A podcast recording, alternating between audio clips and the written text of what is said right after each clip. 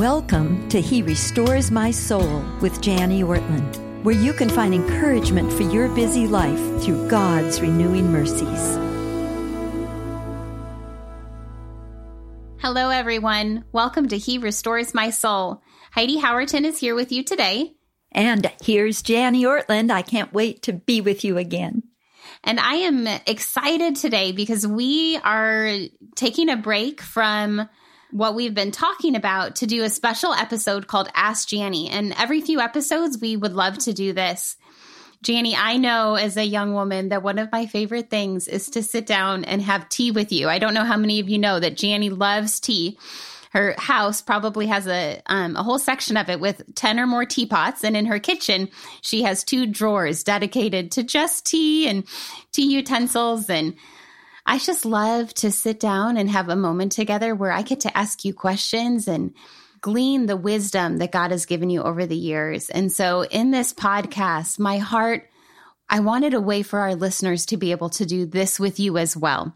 And so, friends, as you listen to the podcast, or if there's just a, a, pressing question on your heart that you would love to sit down and ask Jani, if you visit our website, he restores my soul.org, there is a section of it that is entitled have a question for Jani or ask Jani and type it in there. And every few episodes, we're going to set aside time to answer these questions and go through it. So imagine that we're all just sitting at the table together and you're with Jani and you have a question and just more of a, of a relaxed setting and time to really learn as a young woman from an older woman. Well, thank you, Heidi. That is so kind of you. And all I can say is, what do I have that has not been passed on to me from older women? So we don't want it to stop, do we? We want to keep taking in and being able to pass on to the next generation. But thank you for your kind words. May the Lord give us wisdom today to answer these questions. Yes. So our first question is this Jani, what does time with the Lord look like when you have little kids, especially babies? Any advice for how to fight for that time when little ones seem to constantly interrupt or just need mama? Oh, that's such a good question. It brings me back to when our babies were tiny. We had three in less than three years, as many of our listeners have. And it just seemed that all you were doing was feeding babies, getting them to sleep, and then they'd wake up and you'd feed them again and then get them to sleep, and you'd just have time to brush your teeth and get something to eat, and they'd wake up again. So I'm sure some of our listeners are in that spot right now. And what I want to encourage those young mamas with is to remember that your babies aren't the problem. They're a wonderful strategy from the Lord that He uses to show us our own weakness, our own need for Him, our inability to control even our own schedules. Babies take a lot of time. And they take a lot of our emotional, psychological, and spiritual strength. So we really need to meet with the Lord. This listener has been asking for some help. I can give you a few hints. First of all, I would say ask for help. Maybe your husband is willing to give you every few days a 15 minute time period where he will get the babies up and change their diapers first thing in the morning and get them playing before they need to see you. I would encourage you to try to set a pattern. Those first six to 12 weeks when baby comes, everything is topsy turvy. Oh my goodness. You never know when baby's going to wake up. You never know how long he or she is going to cry. You don't have a regular schedule for nap times. So it's hard to set a pattern.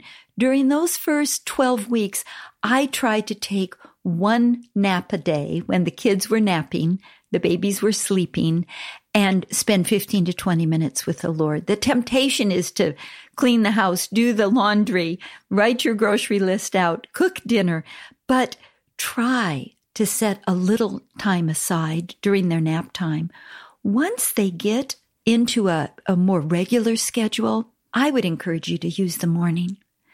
If you know that your babies start waking up between 5:30 and 6, try to wake up 15, 20 minutes before them. Get your cup of coffee or my drink of choice, which is a hot cup of tea, and meet with the Lord for 15 or 20 minutes before your babies wake. Oh, sometimes that can be hard, but it is so worth it.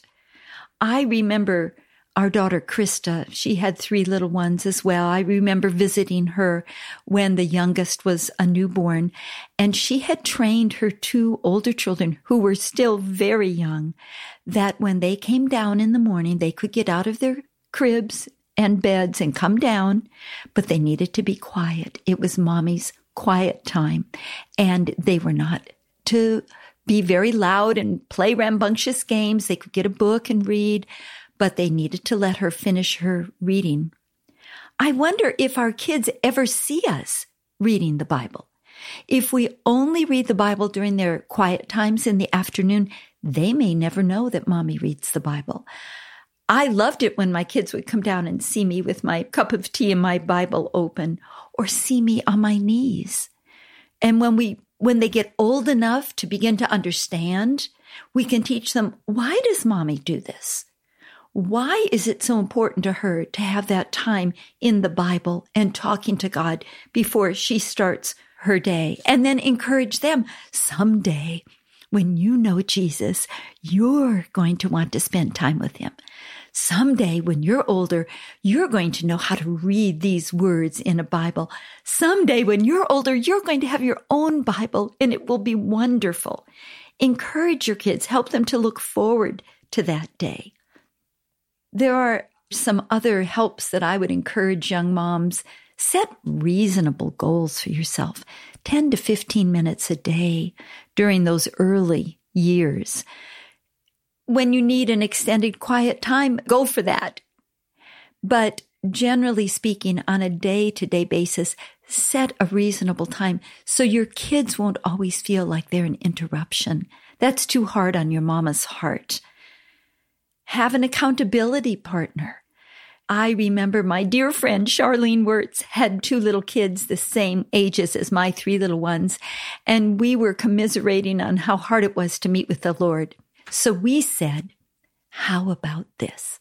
Why don't we exchange kids every Tuesday morning?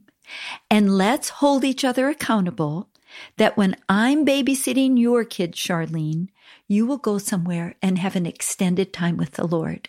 And when you're babysitting mine, I will go somewhere. I won't go food shopping. I won't write my grocery list. I won't catch up on email. I will spend time with the Lord. That meant that at least twice a month I was able to spend time with the Lord of an extended nature. You know, the Bible says that God's word is a lamp to our feet and a light to our path. We need to spend time with him. It says we should let the word of Christ dwell richly in our hearts, dwell deeply in our hearts. We're to live by every word that comes from the mouth of God. If we need wisdom and guidance and protection with our kids, in our mothering, we need to spend time in the word.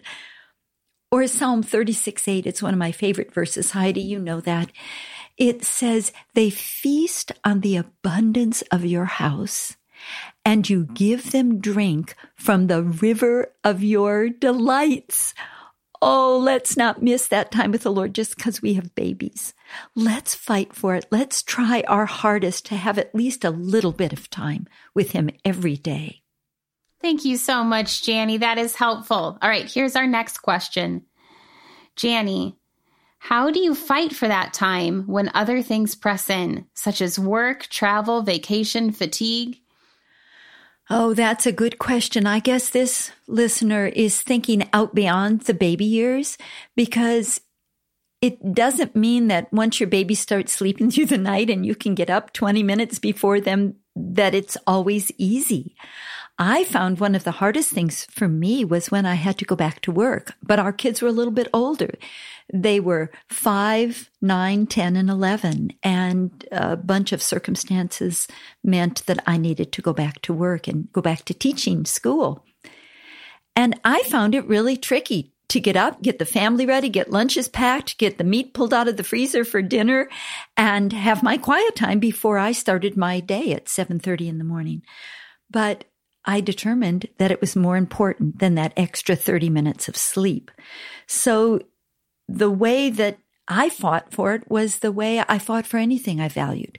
How do I fight for food? I plan to eat three times a day. I, I shop for it. I plan for it. I put it in my daily schedule. How do I fight for my sleep schedule? Well, I turn off the TV and I go to bed at 10 so I can wake up at 5. How do I fight for time with my family? I say no to other things so that I can be with them. How do I fight for exercise? I put it on my calendar. So we need to fight for time with the Lord just like we fight for anything of value. What we value, we will make happen. I try to plan for it. I, I set a goal. Where do I want to be at the end of this week in my quiet times or the end of this month? Sometimes I set an alarm if I can't wake up on my own.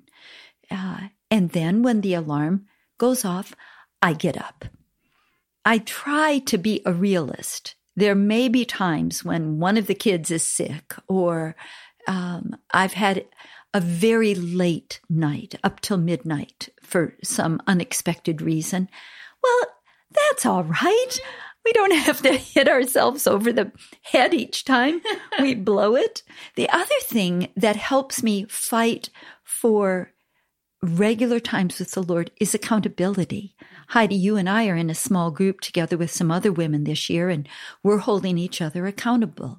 And every week when we meet, we ask, How are you doing in your quiet times? Can, how can we pray for each other in this? So I would just encourage our listeners that when your quiet times are hard, ask yourself, how do I fight for other things that are of value to me? How do I fight for them? Well, apply the same thing to your times with the Lord. Jani, that is so helpful. Thank you. I think that I love what you said about how do we fight for other things in our life and applying the same thing. Um, we have one last question today. It says, What are some resources you use in your times with the Lord? What a great question. What resources do I use in my time with the Lord? Well, the very most at the top of my list, of course, is my Bible. I take a pen, I mark up my Bible. I have to get a new Bible every three to four years because I mark it as I read through it. One of the resources I use as I read through my Bible is called Daily Walk. It's a little devotional magazine. And on January 1st, it starts you in Genesis 1 and through a pattern of reading three to five chapters a day, six days a week, it gets you throughout the year to read through the whole Bible. I love to do that. Not everyone does, but for me, that's very helpful. It gives me a set pattern, a goal. I get all of scripture. I get the bird's eye view where I can look down. And then when I want to go and study more deeply in a certain way, maybe I'm speaking on a certain passage, I can find the context of where it is in scripture because I know the overview. If you're interested in that, uh, you could go to Walk Thru the Bible their website address is W A L K T H R U dot org. Walkthru.org. And you could look at their different resources. I highly recommend them. Also, another resource I use is my study Bible. I love the ESV study Bible.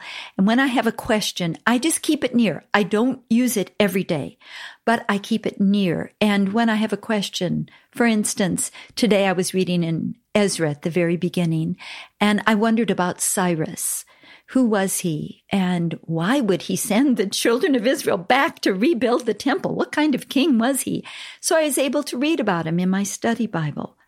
Some other resources I've found helpful when I'm not reading through the Bible each year are some older resources. One is called My Utmost for His Highest by Oswald Chambers. And it has a devotional for each day of the year that would maybe take five to seven minutes to read with a Bible verse you could think on throughout the day. This is an older resource. It was first published in 1935. Can you believe it? But people have been using it since then. And if reading through the Bible in a year doesn't really appeal to you, or it's not something that you find you have the commitment and the time for right now, why not pick up a copy of My Utmost for His Highest and just set aside 10 minutes each day? Maybe it'll be at night before you go to sleep. Maybe first thing in the morning. Maybe over your lunch break. But you could take 10 minutes, read through the devotional, camp on that verse for a minute, and ask the Lord to put it deep in your heart. Another resource that's very similar to that is called Streams in the Desert by L.B. Cowman. And she wrote this in 1925, or at least that's when it was first published. It's a classic. It's just a classic. And again, it's a, a devotional for each day that would only take a few minutes to read, but something where you could go a little bit deeper with the Lord. Streams in the desert. I would encourage you to buy a copy of each of those and just keep them near for those days when you can't go deep into the Word to read three or four chapters. Another resource I use in my times with the Lord is simple Bible meditation. I try to meditate on a phrase or a Bible verse for a period of several months and let it sink deeply into my heart. So I try to read that every morning after I've spent time in the Word and ask the Lord to apply it to my heart that day. A final thing that I do during my quiet time is work on my memory verses. I'm always trying to be memorizing scripture. So I spend some time after reading my Bible passage for the day working on my Bible memory verses. Excellent, Jani. Actually, this is a good kickoff for the next series that we're going to do, where for the next six episodes, we're going to spend some time talking about what it means to go deeper with God in quiet time in scripture meditation and prayer. And so this um, this kind of gives us a foretaste of what's to come. So thank you so much for taking the time to go through those questions today. Your answers were really helpful. Well, thank you, Heidi. And and again, we encourage our listeners if you have any questions you'd like us to talk about, just feel free to send them in. Thank you for joining us today. To discover more about Jani and Ray, visit their webpage at renewalministries.com. If you have a question for Jani or would like to learn more about this podcast, please visit our website at herestoresmysoul.org.